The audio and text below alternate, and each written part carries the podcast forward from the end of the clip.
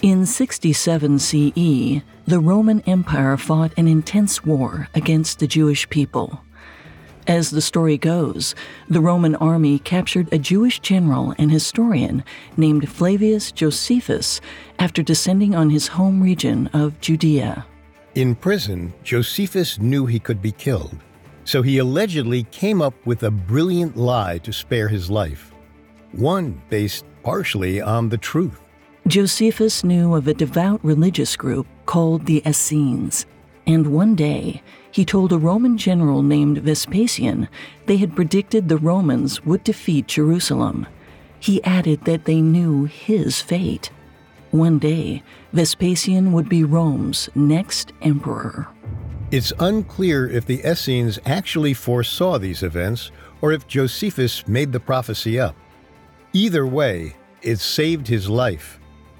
Vespasian let him live, but kept him prisoner. Two years later, Josephus's predictions came true. Roman Emperor Nero died by suicide, and Vespasian was next in line for the throne. Then, just as Josephus had claimed, the Romans defeated Jerusalem.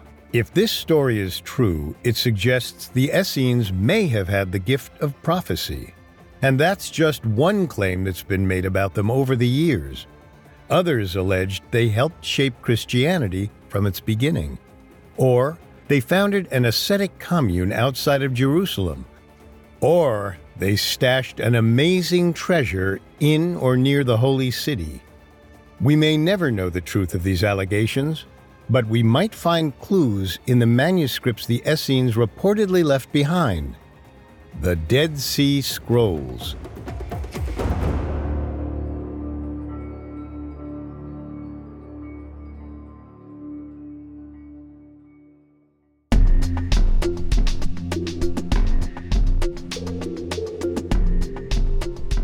Welcome to Unexplained Mysteries, a Spotify original from Parcast. I'm your host, Molly. And I'm your host, Richard. In life, there's so much we don't know, but in this show, we don't take we don't know for an answer. Every Tuesday and Thursday, we investigate the greatest mysteries of history and life on Earth. You can find episodes of Unexplained Mysteries and all other Spotify originals from Parcast for free on Spotify. This is our final episode on the Dead Sea Scrolls, some of the oldest documents ever found. Last time, we discussed how a shepherd first discovered the scrolls and the ways historians struggled to decipher the fragments.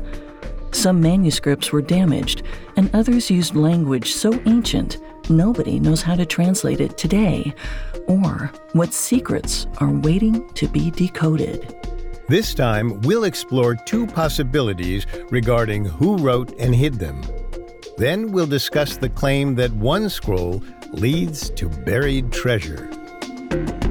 We have all that and more coming up. Stay with us. This episode is brought to you by Anytime Fitness. Forget dark alleys and cemeteries. For some, the gym is the scariest place of all, but it doesn't have to be. With a personalized plan and expert coaching, Anytime Fitness can help make the gym less frightening. Get more for your gym membership than machines. Get personalized support anytime, anywhere. Visit AnytimeFitness.com to try it for free today. Terms, conditions, and restrictions apply. See website for details. There's no better feeling than a personal win, and the State Farm Personal Price Plan can help you do just that.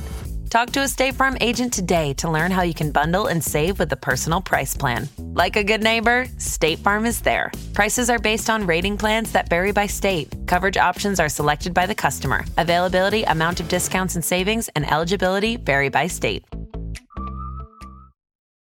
When you need mealtime inspiration, it's worth shopping Kroger, where you'll find over 30,000 mouthwatering choices that excite your inner foodie. And no matter what tasty choice you make, you'll enjoy our everyday low prices, plus extra ways to save, like digital coupons worth over $600 each week. You can also save up to $1 off per gallon at the pump with fuel points. More savings and more inspiring flavors make shopping Kroger worth it every time. Kroger, fresh for everyone. Fuel restrictions apply.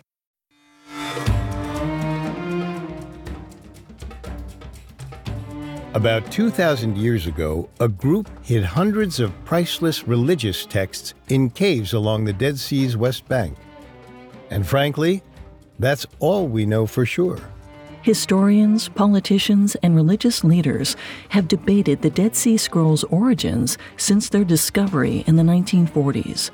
The scrolls could potentially reshape our understanding of the origins of major world religions and even humanity.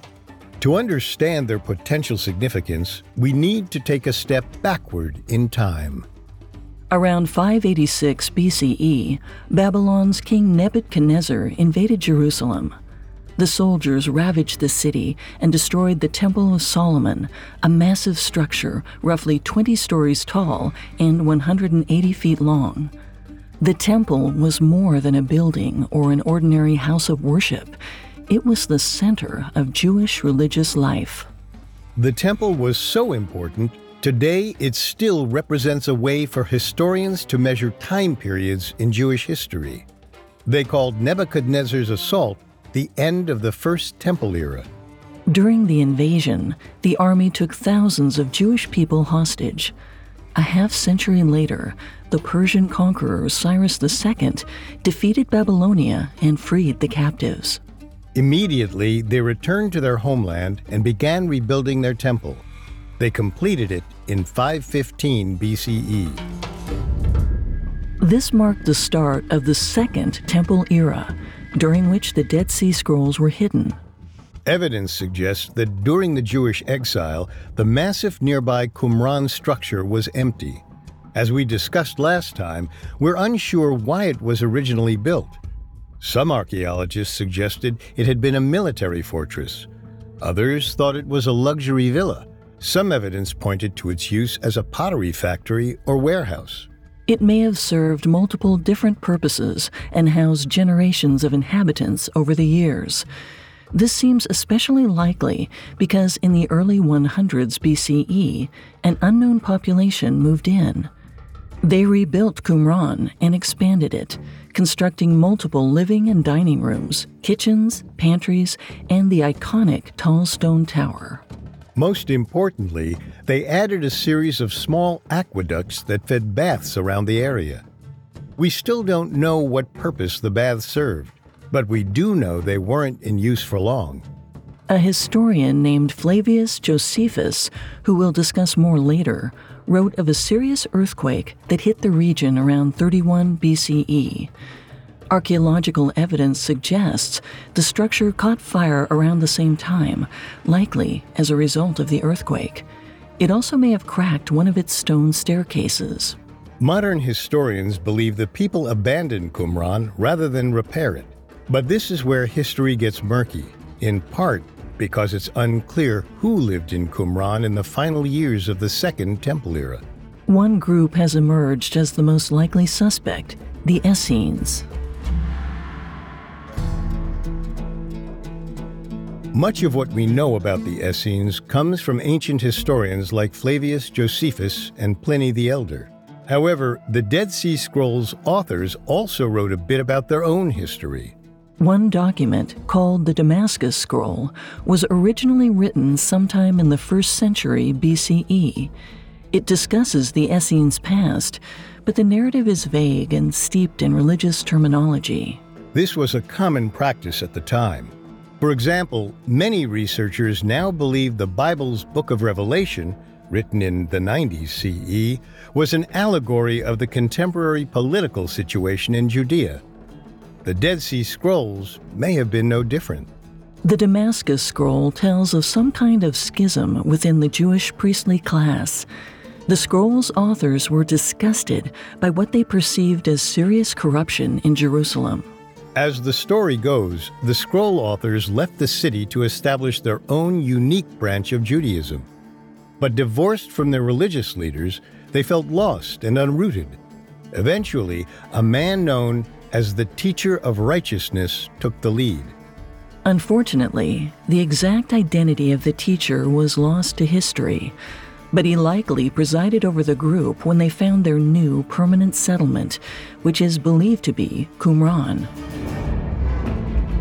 The Roman historian Pliny the Elder said the Essenes lived along the west bank, but far enough away they couldn't smell the Dead Sea's stench. This description fits Qumran, located a mile from the shore.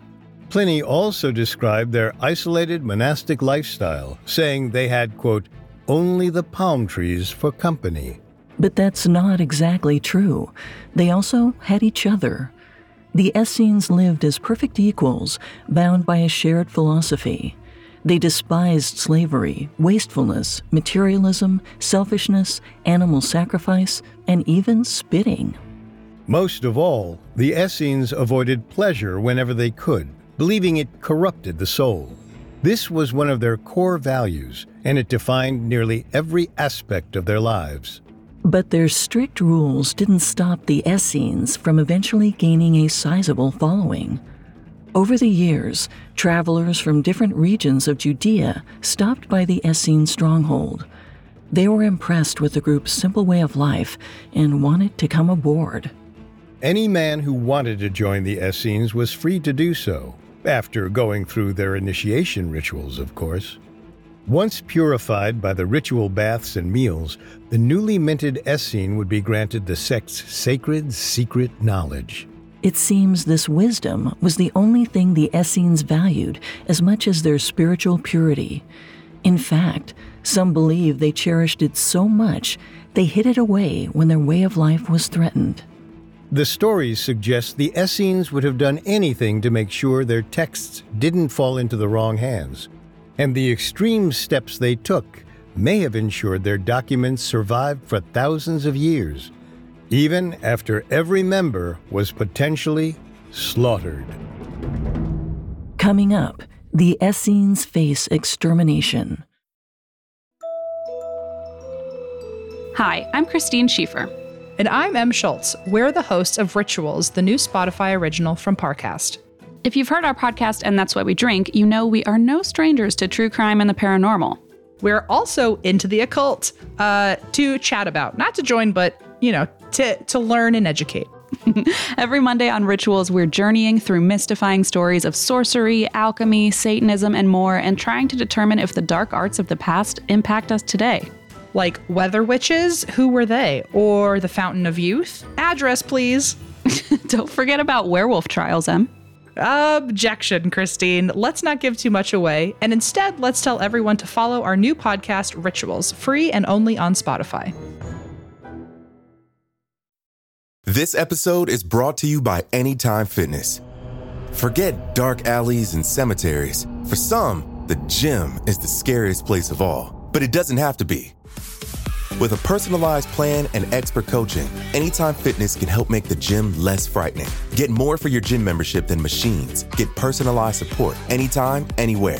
Visit AnytimeFitness.com to try it for free today. Terms, conditions, and restrictions apply. See website for details. Now, back to the story. In the first century BCE, the Essenes purportedly lived in Qumran, where they practiced asceticism and valued the pursuit of knowledge. Many believe they likely wrote the Dead Sea Scrolls. This speculation wasn't solely based on the group being at the right place at the right time. Archaeologists also found evidence suggesting Qumran's main tower was used as a scriptorium, or a room for Torah study.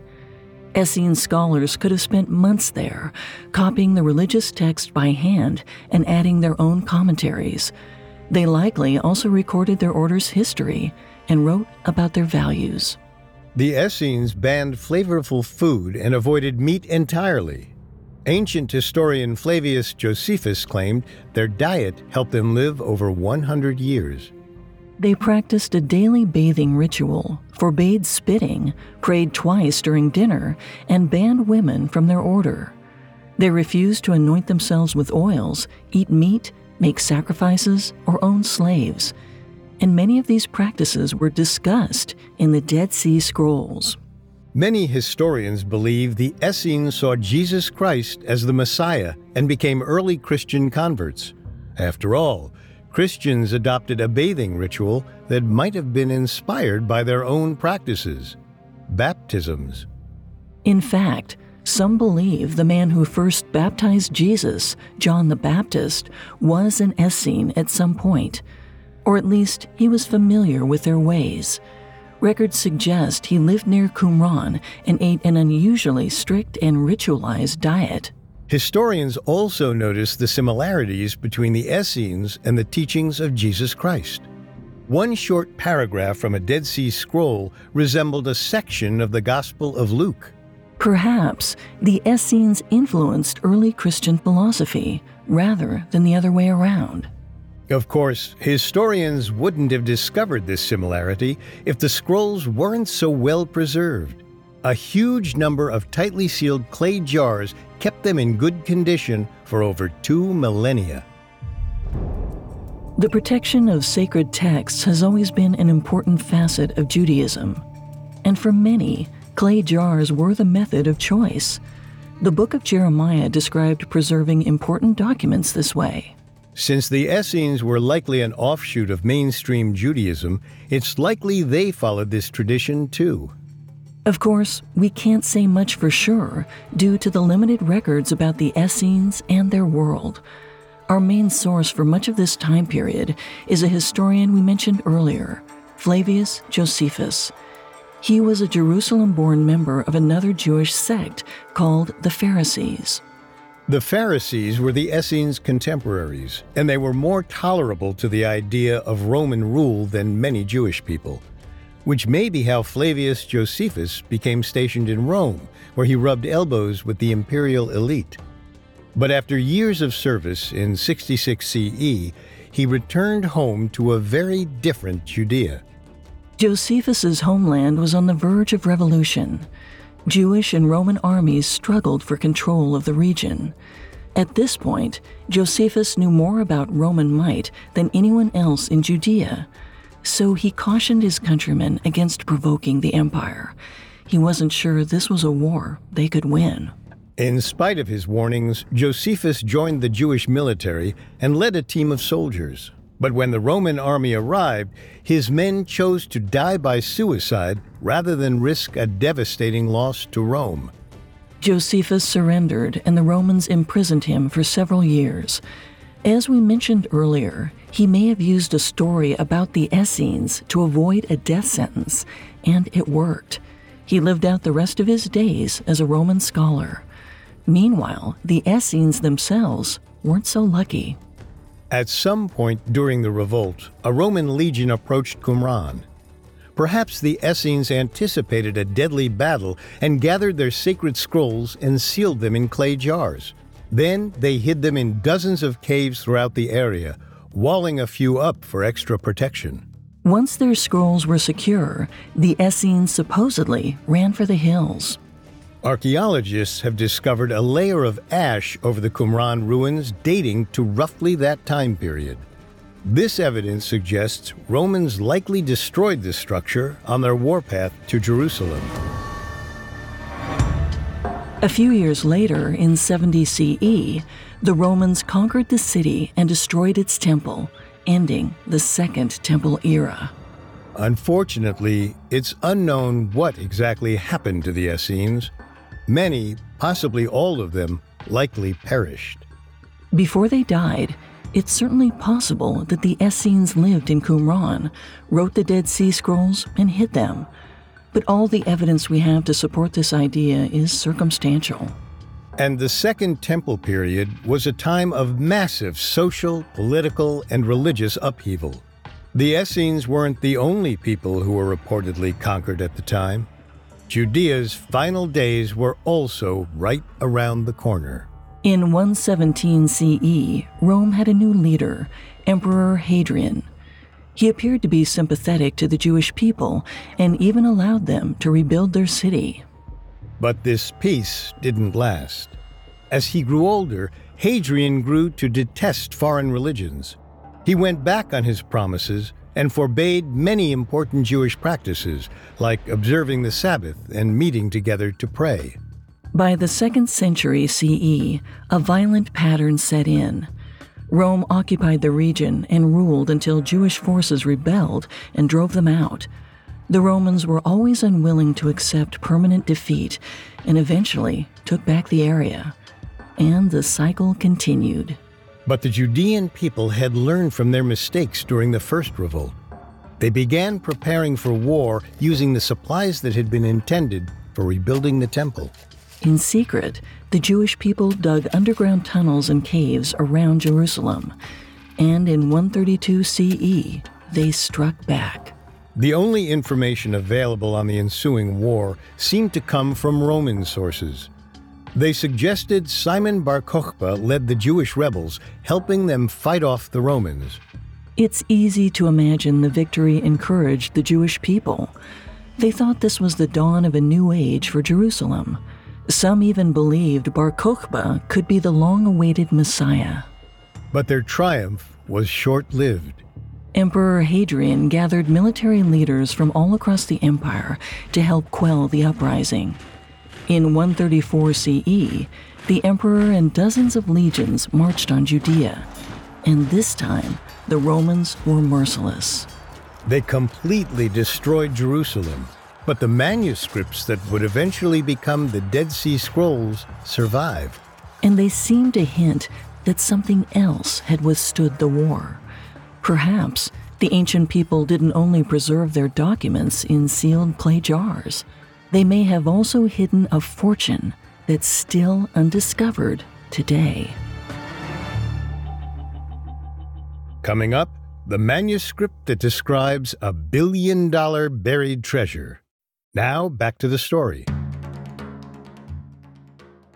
In 135 CE, the Romans destroyed Jerusalem but the residents had advance warning that an invasion was coming, and some historians believe the ancient scholars prepared for the worst. They may have retrieved scrolls from Jerusalem's library and hid them in the dozens of caves and tunnels they'd constructed before the war. This seems especially probable because archaeologists know only about half of the jars were from Qumran. The rest were from Jerusalem. Later findings further support this possibility.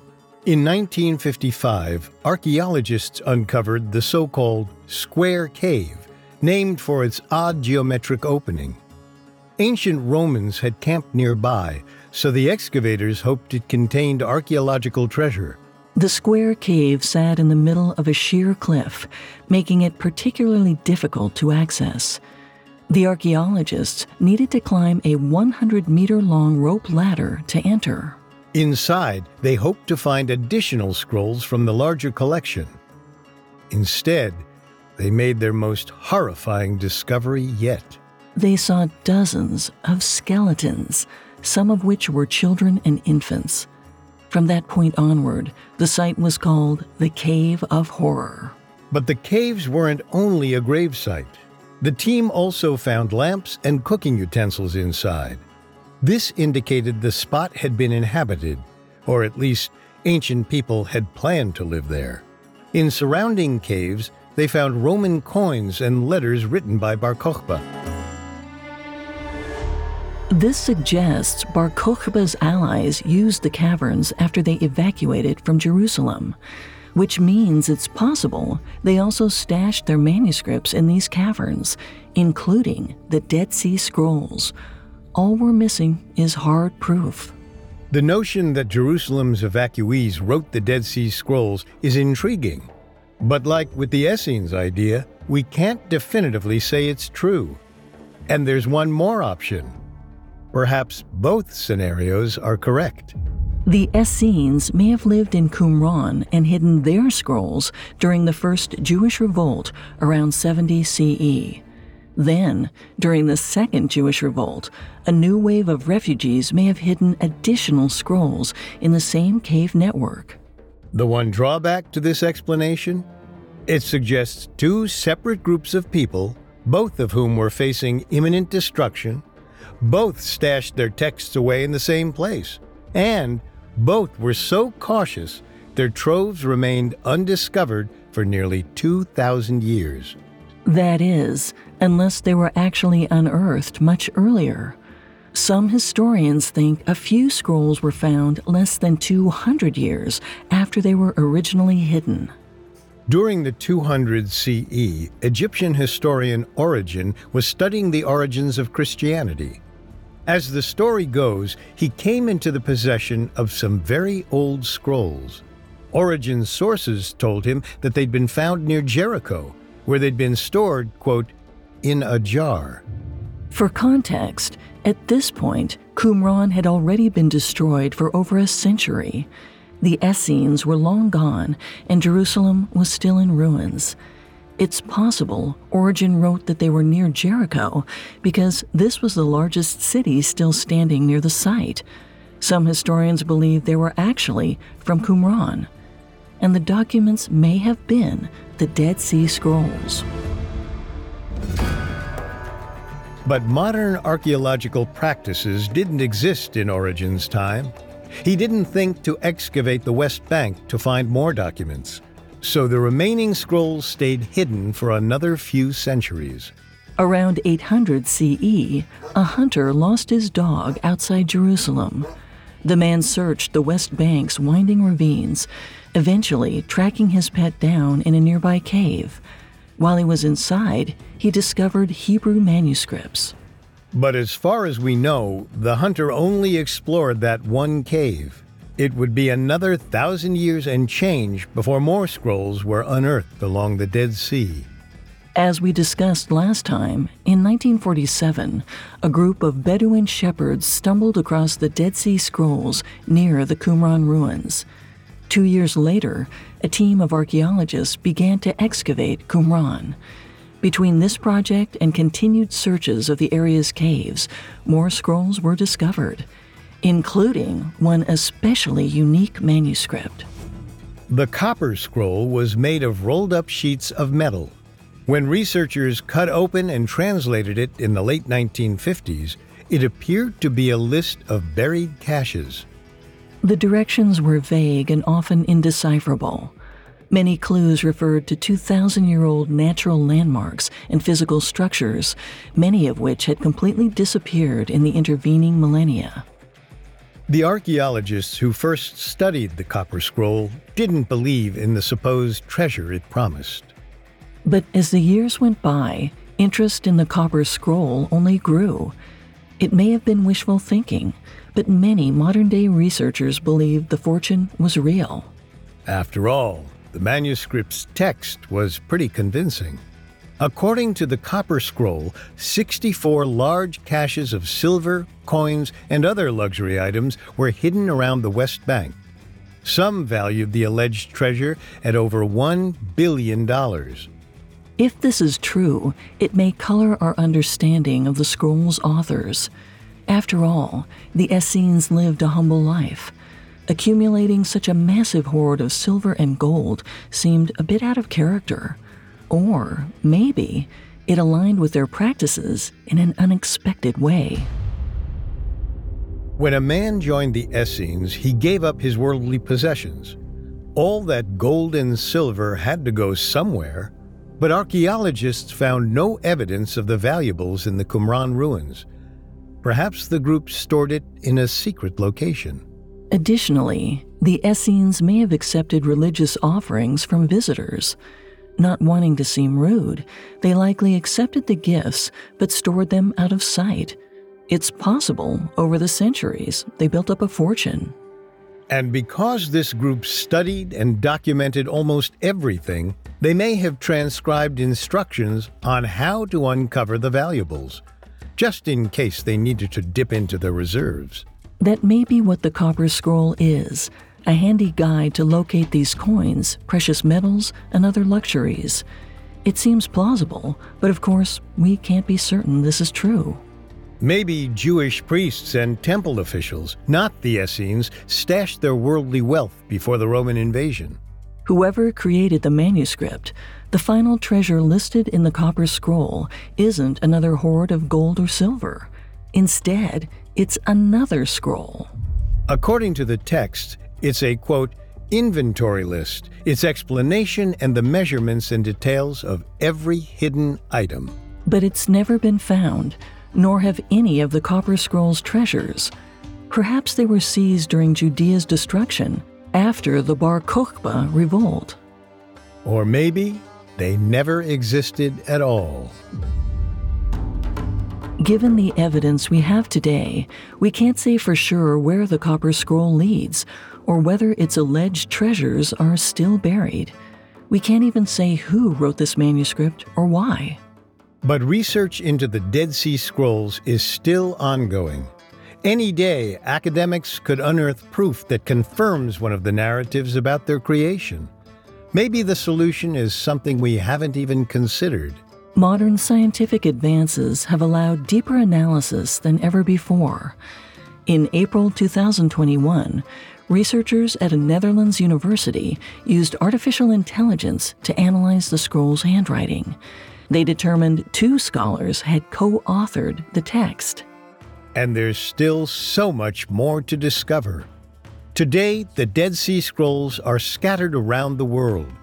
The Copper Scroll is on display in Jordan, but many of the rest are in a museum called the Shrine of the Book in Jerusalem. This facility, located near many Israeli government buildings, was built to resemble the lids of the clay jars in which the texts were found.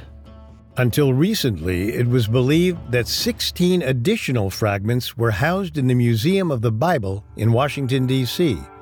That is, until March 2020, when researchers confirmed they were all forgeries.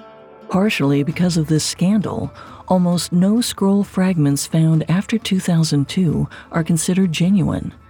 Some believe it's only a matter of time until other finds are exposed as forgeries too. If there are any more undiscovered Dead Sea Scrolls out there, we may not excavate them within our lifetime. The caves are closed to the public, but the Qumran ruins are accessible within a national park. One day, perhaps someone will find more evidence among Qumran's winding plateaus and ravines. Maybe these further discoveries will illuminate the scroll's secrets or further deepen their mystery.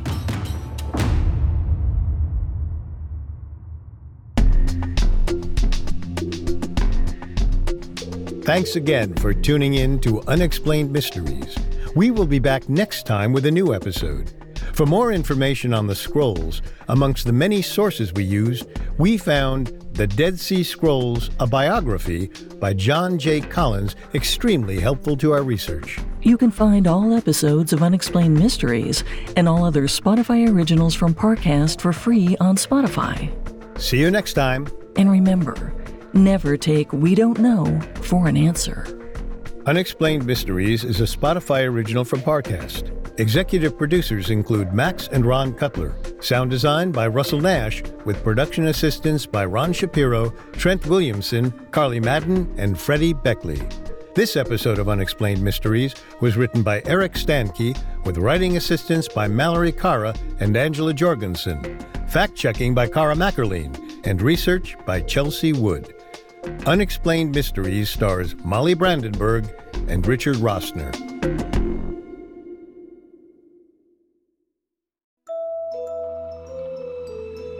Werewolves, witches, and Arthur Conan Doyle?